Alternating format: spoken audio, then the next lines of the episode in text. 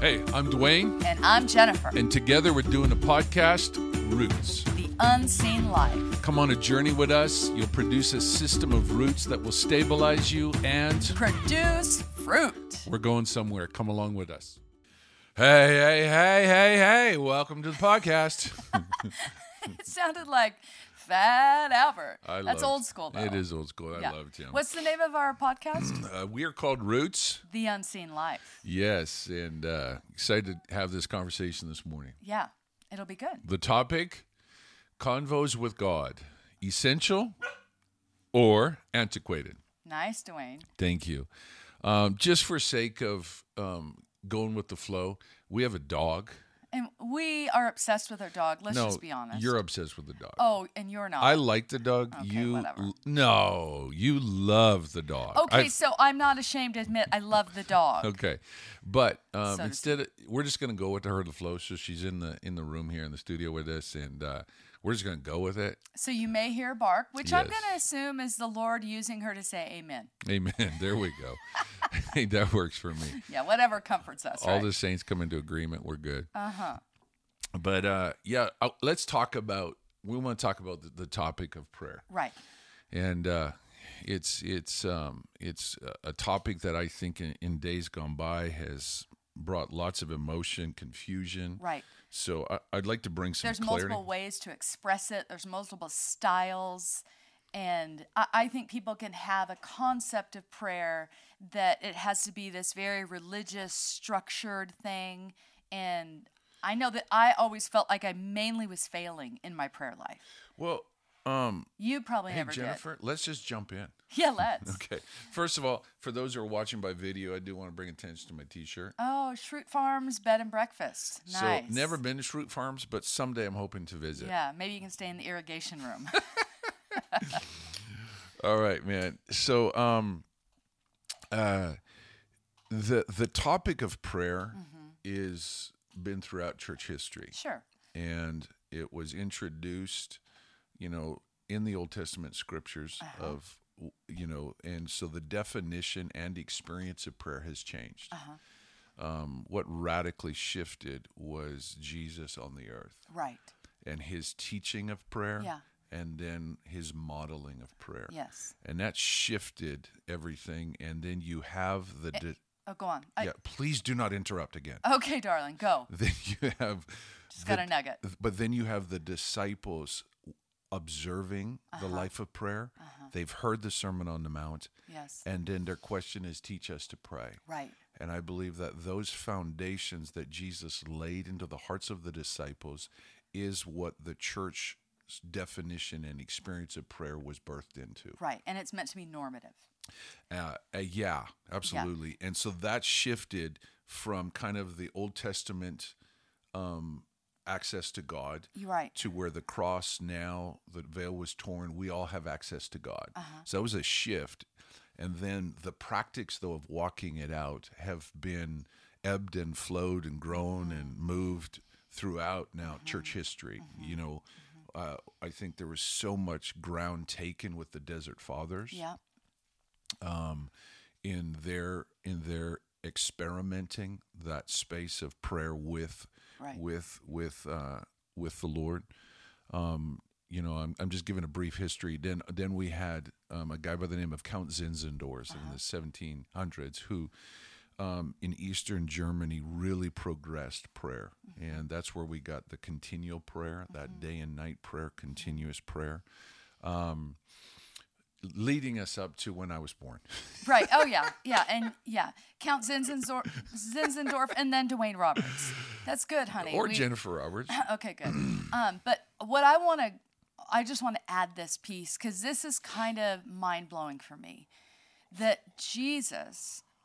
fully God, fully man, had a prayer life. Absolutely. That's already like, what? And so it leaves me without excuse. And I take inspiration from Jesus, who communed with the Father, who lived a life of prayer, and then told us to pray and showed us how to pray.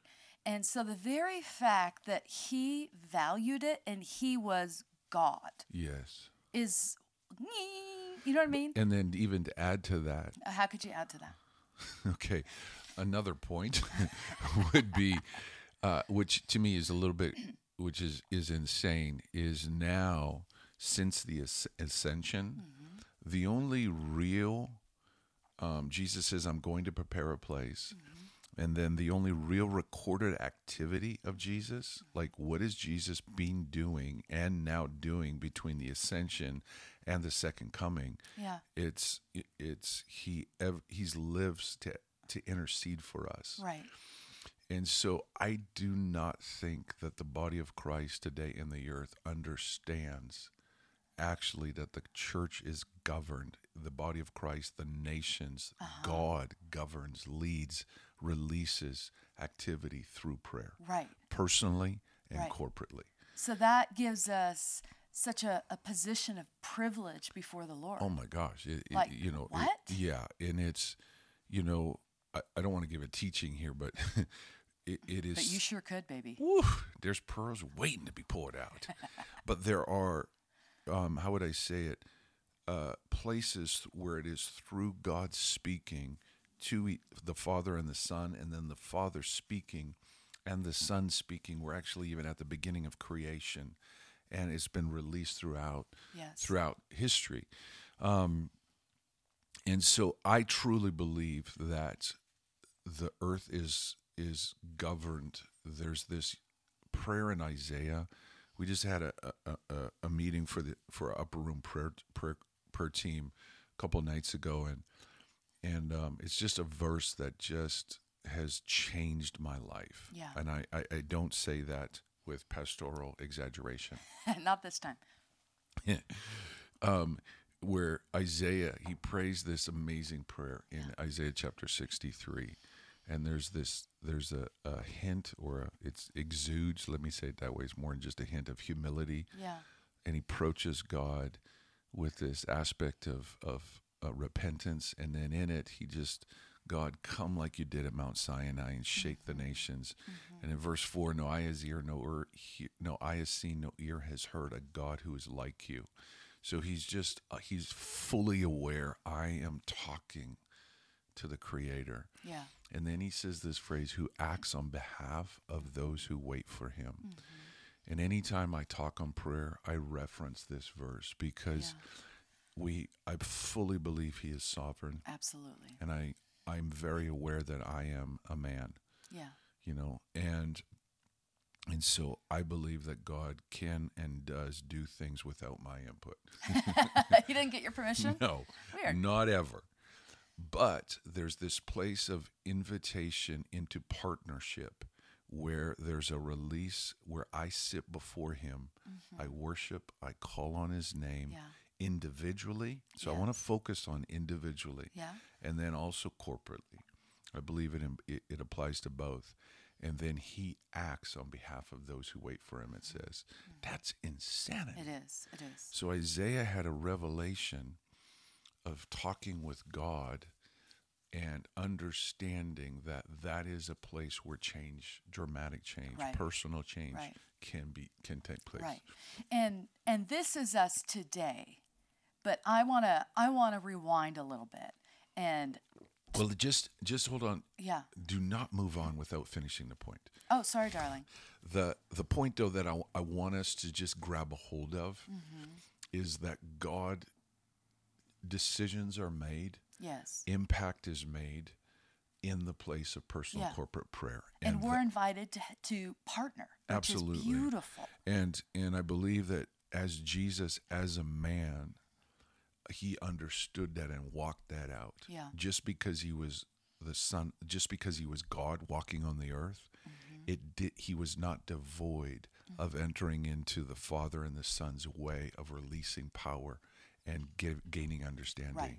Because you get, Jesus would pray, and then it was he went and chose the disciples. Right. So there's even decision making in the life of Jesus that launched from a life of prayer. Right. So there's all of this that I want to just lay out, that I think we have misunderstood and not taught correctly on prayer, and it impacted me greatly, specifically as a young man. Right. But I just want to lay that out there, that I believe prayer is God's way, personally and corporately, of releasing God's plans. Yeah. Personally and corporately. Right. Now, Jennifer, if you're ready, I'm ready to move on to the next point. Well, the point is the pre-point, to be honest. I didn't start here in my prayer life. Oh, neither did I. Oh, gosh. Okay, no. So you're admitting that. Good. I mean, I remember prayer felt like a duty to me. A good Christian has a prayer life. So why? What was said to you? What was modeled to you that would cause you to think that? Just being told to pray, not why, and not who I'm praying to. Okay. It wasn't an so in the introduction of prayer. There wasn't an understanding of the privilege to approach this God and that he actually listened to me. If I had understood that, it would have been way more pleasurable for me.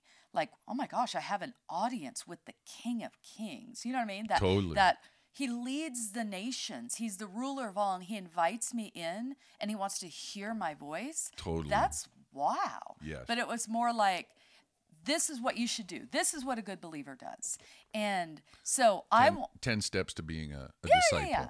And, I was, raised in a non-Christian family, which we referenced before. So I found all kinds of tips and tricks to help me. I learned this method called ACTS, Adoration, Confession, Thanksgiving, and Supplication. Yep. So that was helpful for me. And then, of course, as I became more extreme and a little bit religious and zealous, I turned it to AXI because it had to add intercession to that. There you go. Right? Because I was hardcore. But I forgot that prayer was to the one that I was in love with. Yes. It was a conversation with the one that I was in love with. Yes. So my communing with the Lord, I didn't know that was called communing.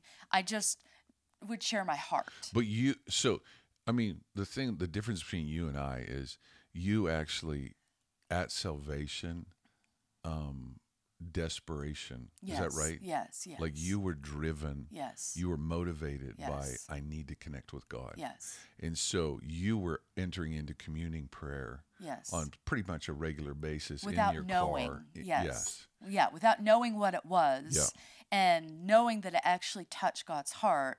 That was the easy, fun stuff, but that didn't seem like it was the real stuff. Yes. The real stuff was get on my knees in my bedroom, work my way through this list, work my way through, the adoration, come in, you worship him, you adore him. All that's good. I mean, I think these are great things. Absolutely.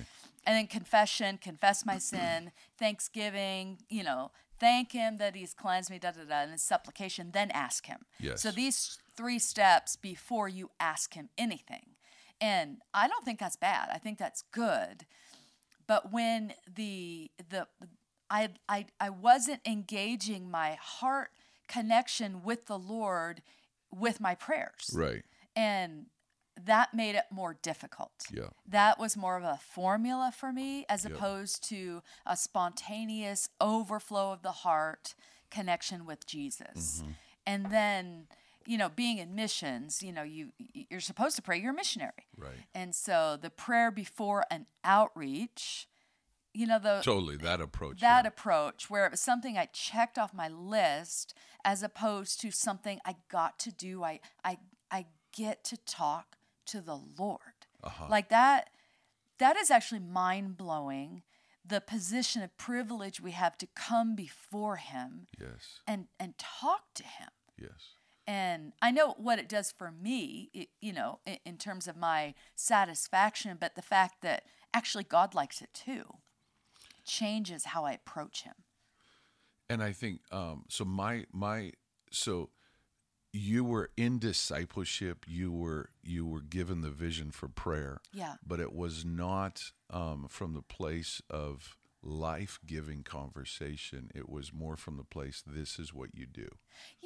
But whether it was the way I heard the, hey, do this, or I doubt it was introduced to me that this is what you have to do. Gotcha. The people around me were good people. Right. But I heard it through the lens of do better, jump higher. And it's, yeah, through, you know, self-righteousness is such an issue at the beginning of our journey. Oh, I was so steeped in it, yeah. Yes, and it's still an issue, but we won't, that's not to be highlighted right now. Yeah, we'll talk about your weakness later. So for me, as you guys know from our testimony, I was raised in the church. Yeah. And so, and I was raised in a church at that time that did not have much teaching implementation on a personal life with God. Uh-huh. It was a lot on behavioral-based Christianity, sure. Through not so much through the platform, but really through culture. Yeah, yeah. The culture of the church was behavior was the pinnacle of my evidence uh-huh. of my faith, but there wasn't much teaching on producing the behavior. Uh-huh. And that's what I missed probably most of my growing up teenage years. I had a hunger for the Lord. And so I can't even remember ever a teaching I received on prayer. Mm-hmm. But it was always known a life of prayer is good. And then a life of prayer, a life in the Word, a life in the Bible was also necessary. Mm-hmm. But I can't remember a time where I was taught on prayer. Mm-hmm. But behavioral-based Christianity culture produces a weight. Sure. On you should be doing this. Yes. But I never really understood why. Yeah. Yet I had very much a hunger for God. Yeah. I wanted to touch God. So I basically spent my teenage years and into my adult years really not successful in this area of my life. Mm-hmm. And so then the fruit that is clear in the Word of God was not in my life. Right. So the fruit of prayer, the evidence of prayer, uh-huh. I was lacking as well. Right. And so it was really back when really we transitioned to IHOP. Uh-huh. So if you haven't heard our testimony yet, it was late 20s, both of us, like 29 basically. We moved to Kansas City to be at the International House of Prayer. No, we went there to be Bible school students. Okay, stop. I'm just trying to do the overview. Okay. Jeez. Well, I just like accuracy, but that's just me. So 30, how about that? We entered into the House of Prayer. Go ahead, say what you want. But it was there. But it was even in our teaching in the first year where intimacy with God, that message, like communion, talking with God, mm-hmm. became a message that we both grabbed a hold of. Mm-hmm. And you had cultivated that mm-hmm. more than I had. Yeah. I think that was birthed in your early conversion. Yeah. Where it got finally articulated for me in a way that I went, oh, I've been doing that for years. That's what you've been, yes. Oh, I didn't know that. Totally. Oh, awesome. So it helped. And so, you know, my personal journey into it, basically, sorry, I'm a little bit thrown off by my dog here. My personal journey into it really happened when I grew in my understanding of God and His heart towards me. Yeah. I'm late 20s and then definitely 30, 31, 32 years old, that those lies about God's opinion of me were challenged, broken, were exposed. Those lies of God's thoughts, opinions. I had been very much in a performance-based, lack of a better term, relationship with God. Yes.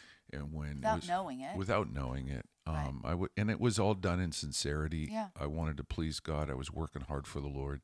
When the Lord visited me through basically a lot through the teaching of Mike Bickle, but that opening up and exposing in my life, His delight, His love, His pursuit, Him understanding me at every season of my journey, mm-hmm. that changed me. Yes. And it took hunger for God into, I want to go on a journey. Yeah, yeah. And then what happened is prayer became the vehicle. Right. That's good. Isn't it? Yeah. And so that for me was really, really helpful. Mm-hmm, mm-hmm. Yeah. I remember am I interrupting you, dear? No, you're not interrupting me, but go ahead. I remember, you know, coming off the mission field, you know, we had been going in and out of the former Yugoslavia. Right. And we heard some pretty atrocious stories. Uh-huh. And both of us were burdened. You know, that it was a season when rape was a war crime used on all sides in the former Yugoslavia. Yeah. And horrible. Hearing the stories. Horrible. And the burden of not being able to help or fix it. Yeah. Feeling the lack of authority. And I remember you saying, it feels like when I preach, the words fall off my tongue and land to the ground. It's not penetrating. It's not doing anything. Absolutely. And it was just hard. And but getting to the house of prayer, you know, we were there before it started, but I felt for the first time the satisfaction of I could lay those burdens at the feet of Jesus in prayer. Mm-hmm. And I knew he could fix it. Yes. And that changed everything. And then I could stop plugging my ears to the burdens I saw, and I could hear them and bring them to the feet of Jesus and lay them there and have rest knowing he cared about that more than I cared about it. Yep. And for the first time, I saw those burdens as his burdens that he put on me because he wanted me to partner with him in it. Wow. And so I felt that satisfaction of unpacking the burden of the little girl who had been, you know, abused, and even having been in India and seeing the red light district and little girls held in cages and just the things we had seen that in some ways traumatized my soul, that I couldn't fix it, but it needed to be fixed. Uh-huh. And to come to him with those things, laying it at his feet was like rest. Mm. And okay, he's going to do something about that. Yeah. And I remember one particular prayer meeting, I'm just pouring out my heart about the red light district in Mumbai. And I had prayed, God, you are able to take a prostitute and turn her into a pastor. You're able to do that. You're able to wash her whiter than snow. You're able to make her say, I am clean in him, you know, and just like, yes, this is it. I felt hope in it. He could do the impossible. And 2 days later, this guy comes up to me and he says, hey, there's a movement in Kansas City. Yeah. Okay. Because he heard this prayer and then he sees this article 2 days later. He goes, look at this. And he shows me this article where prostitutes had been rehabilitated and were becoming pastors over small groups. Wow. And he goes, did you know that? And I'm like, I didn't know that. Wow. And that was like exciting. Absolutely. Not just could I unpack my heart, but it actually produced fruit. Now, I'm not saying I did that. I mean, God and his kindness, he shares that with everyone. But I also want to say you absolutely were invited into a process that was on the heart of God. Yes. So there's communing prayer, and then there's the prayer that shifts things, that brings justice to the earth, that's according with God's heart and his ways, which is so fun and exciting to see manifest with your own eyes. Amen. To see the goodness of the Lord in the land of the living, Amen. You know, Psalm 27 says. Amen. So that was just you know, we're just kind of verbally processing prayer. But I think that's a nugget that took me totally off my train of thought. So can we go back to my train of thought? Yeah, go ahead, babe. Well, I think it's our definition of prayer needs to be understood, and then the practical application of it. Yeah, good. And I think that you know, I sometimes in the church we so dumb things down because we just make them cool. But I want to break it down and say that in the teaching of Jesus in Matthew chapter 6, this message, it's called Sermon on the Mount, it is for every believer. Yeah. And so it's Christianity 101. It is the place that I go to learn to walk out his commandments. Yeah. And so at the heart of it, in verse 5, Jesus talks on prayer. And this is where we have the famous secret room, secret life, go to my closet idea. And so this is meant to be the life of a believer, is to have a private conversation with the Father. And I just want to throw in on a regular basis, because in the context of where Jesus was teaching this, prayer was a part of the life of a Jewish Jewish individual. It was normative to them. But it was more, I'm going to use the word cultural. And Jesus is actually in here. He's confronting the culture and he's calling that hypocritical. And then he's giving us an invitation for everyone of why. And this was radical. He's challenging them. And this was radical in what he brought to the table. But in that context, this is the thing that so provokes me. He says in verse, let me see it here. So if you want to go there and just even read through it. Your Father who sees in secret will reward you openly in verse 6. And so that is the fruit of prayer that I was talking about. In my 20s, I don't believe I entered into the fruit of prayer. And that fruit of prayer is open reward. And you can say it 10 different ways, but I think the power of it is a life of conversation that I'm going to, using our title, is essential. It will be seen in every area of your life.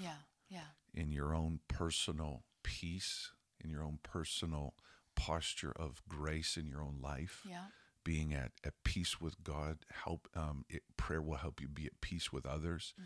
And then you'll have life, communion, richness, depth in your personal life, in your conversation with the Father. But more than that, I believe you'll have, I'm not saying have a life of prayer equals success in every area, but you will find wisdom to navigate. And I truly believe favor comes to those that have this life. And it is the grace to pray. And it's favor in all things, that open reward. So I think it's revelation, understanding. Oh my gosh, the Bible makes sense. You get that open heaven over your life. That's revelation. But then in favor in your career, favor in your positioning and moving up and down the ladder, I think in all seasons. Yeah, like Daniel. Gosh, we could talk for Daniel. We've been talking with Daniel with our team here, but there's so much that I believe conversations with God, privately and corporately, are meant to happen. Yeah. And so in walking that out, so then it's necessary. It's in. I mean, there's several verses, but just so for the sake of time, we won't go into them. But I just wanted to highlight. Matthew 6 as essential. So let's talk about practice. Okay. Like, because when you don't have the practice, you feel the weight, but you don't know how to walk it out. How do I pray? Why do I pray? Yeah. So we've hit a little bit of why, but how? And, you were sharing with in the Bible study the other night, just pray without ceasing. Break that down. What does that mean to you and how do you do it? Yeah. Prayer without ceasing. I mean, that's pretty heavy. It's a big phrase. And you're like, and that feels like the end goal. And we have a religious idea of what that is. And, you know, we're disconnected from the world and we're always in prayer. And It's just so airy-fairy, non-tangible. Yes. Where to me, prayer without ceasing begins when you just believe having conversation with God matters. And that motivates me to keep talking to him. And so if we define prayer as talking, and I like to talk. And well, ain't that the truth? So, and if I like to talk and I believe God likes my voice and wants to hear me talk, I'm going to talk more. Right. Absolutely. And then you call that prayer. Yeah. So it's a conversation that gets started that doesn't stop. Right. And so maybe it begins on my knees beside my bed, but then it goes on as I'm pouring my coffee. Yeah. And then it goes on as I'm throwing on my clothes, as I'm brushing my teeth, as I'm getting in my car and heading to work. We're still talking, yes. i.e., we're still praying. Yes. And then this beautiful conversation just continues. There's not a, okay, I'll get back to you on that. It just happens throughout the day. Yeah. And so all day long in my mind, I'm talking with them. I may be talking with you, but I'm still talking with him. And so it doesn't end. And knowing that actually matters, yes. Those 30-second prayers, those 5-second prayers, and then those times where you have the pause. Oh, wow, I want to talk a little bit more on this. I want everything stop. I'm going in deep, and we're going to have this conversation. And then you go back into, making dinner or taking out the garbage or studying for a test. You're just doing that so naturally. And I believe that becomes prayer without ceasing, without a stop. It started and it didn't stop. And it's just a continual conversation that anyone can do any place. And that motivates me to continue talking to him. I mean, as you're talking, I'm just thinking about my application of that and how I walked it out. I think in my early years, my time alone with my thoughts, yeah. It was a lot about my life. Yeah. Which is great.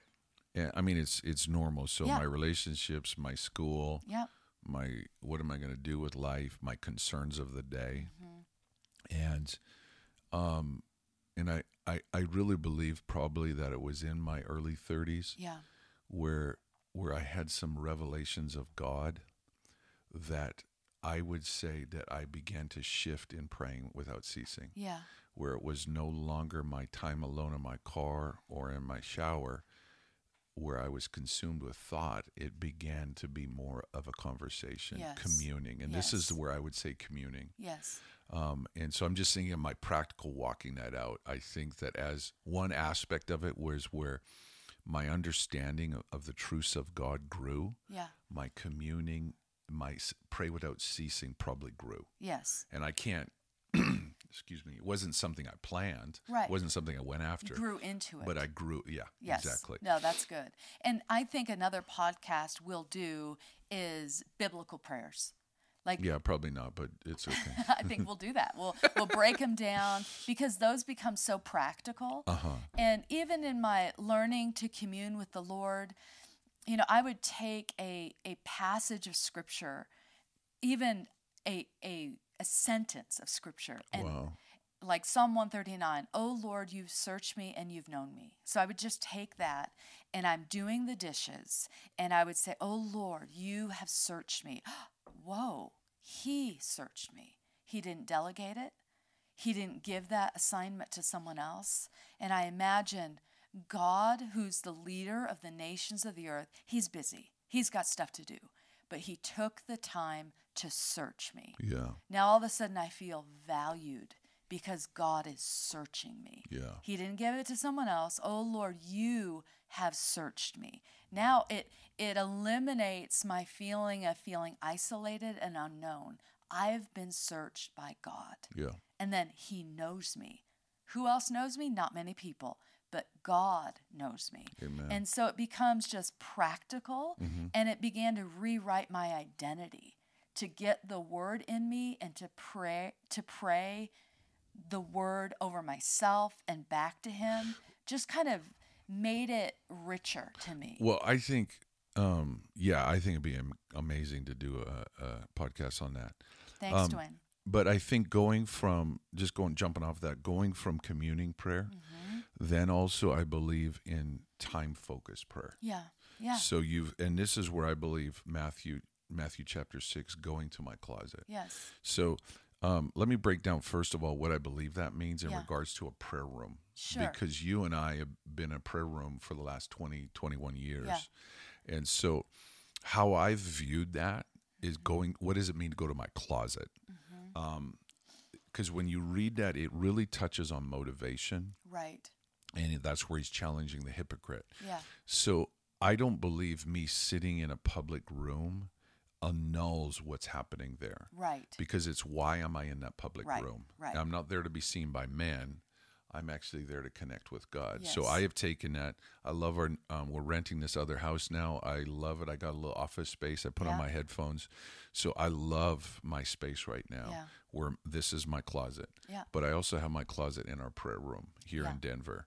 And so both of those work for me. But I believe the communing prayer, that dialoguing with the Lord in my space of free time in my head, but I also believe in the focus prayer. Yes, absolutely. Time-focused prayer, where that's where I commune with the Lord in a different way. And I believe that's where we talk about praying the scriptures. Yes, like, yes.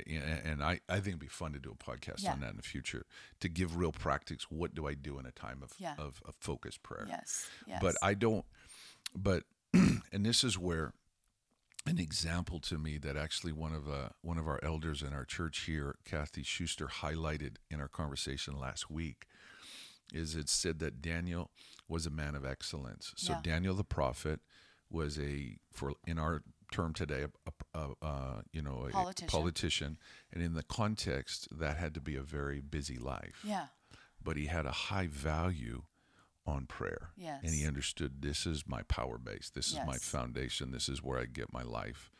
And so a man of excellence, that's what it said over him, yet he prayed 3 times a day. Right. And so I believe that once you grow in your understanding of why you pray and a little bit of how you pray, you prioritize it. Absolutely. That's my point. It becomes, that is essential in my weekly calendar. Right, because it's not like Daniel wasn't busy. Exactly. Because often it's like, well, I'm not in full-time ministry. I can't do this. I'm like, neither was Daniel. Yes. And he got some pretty heavy hitters to show up to him, right? Absolutely. Oh, I mean, in regards to encounters, angelic encounters. Yeah. I mean, a politician. Yeah. That's amazing. And he gets Gabriel to come visit. That's kind of a big deal. It's a big deal. Yeah. And so I think that... I want to just highlight that in your life, you live differently than your friend, your coworker that does not believe in Christ. Right. Your priorities are actually pretty radically opposed to each other. Right, it's true. And then how you govern your life has to be rooted in the Bible. Yeah. In the biblical wisdom that has guided the church history. Yes, yes. And the wisdom says, daily, I'm going to throw the word daily, but is daily conversations, focused conversations with God is the way forward. Yes. That will lead you into righteousness and peace. Yes. And I want to emphasize peace in the midst of turmoil on the earth right now. And so that is necessary guidance and understanding. So I want to say, as we can kind of wrap things up here, because you're getting a little boring, Jen. So you're dominating the whole conversation. What am I supposed to do? You guys, I just got to say this. I love my wife more than anything else, any individual on the earth. Thanks, honey. And it's, would you use the word abuse? We banter. We love to banter and tease. And it just, I love it. It's just it's our language. I feel loved every time you tease me. And it's our way. So no one has to be us, but this is us. But also don't think, oh my gosh, they hate each other. No, we love each other. It's not the truth. You want to make out on camera or no? That's inappropriate. Okay. But I think just really wanting to highlight that personal prayer is also essential to my life. Yes. And that if you will prioritize it, you will walk out the promises that are given. And do not be deceived. The promises does not mean success and peace and everything.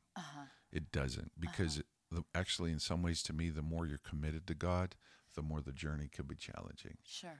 But life with God and the Word of God, you'll come out a beautiful believer that has been refined by a fire that will be on fire in your inner man, and you will have eternal garments that will speak of your love and devotion for God for eternity. That's pretty good. And that's what we're reaching for. Yes, amen. That's what we're aiming for, is that. And so I hope you've enjoyed our conversations. They are essential, and prayer will never be. That our conversations are essential? With God. Okay. I thought you meant like you're elevating our podcast up to essential. We're an essential worker. No, conversations with God, i.e. a life of prayer, It is essential, yes. and it will never be antiquated. No. It is the way a believer moves forward yes. and prospers, and I use that word, prospers in their inner life with yes. God, and then walks out their assignment yes. with the Lord. It's essential. Yes. Amen, Dwayne. Hey, guys, thanks for listening. Yes, thank you. And you know, we are just doing this as a little side project right now. It's just something that friends of ours helped us out, kind of get this equipment, and so we're just kind of moving forward. But if it's ministering to you, help us by just sharing it with other people. Let people know, hey, this is, you're enjoying this, blah, blah, blah. Are we supposed to do the click, subscribe here, that whole bit? Yeah, absolutely. Yeah, do that. Hey, subscribe. And then you also got to hit the button, the bell. Hit the bell. I don't even know. That is on YouTube. But hey, thanks so much for listening. Yeah. And catch us next week. We'll talk to you later. Bye-bye.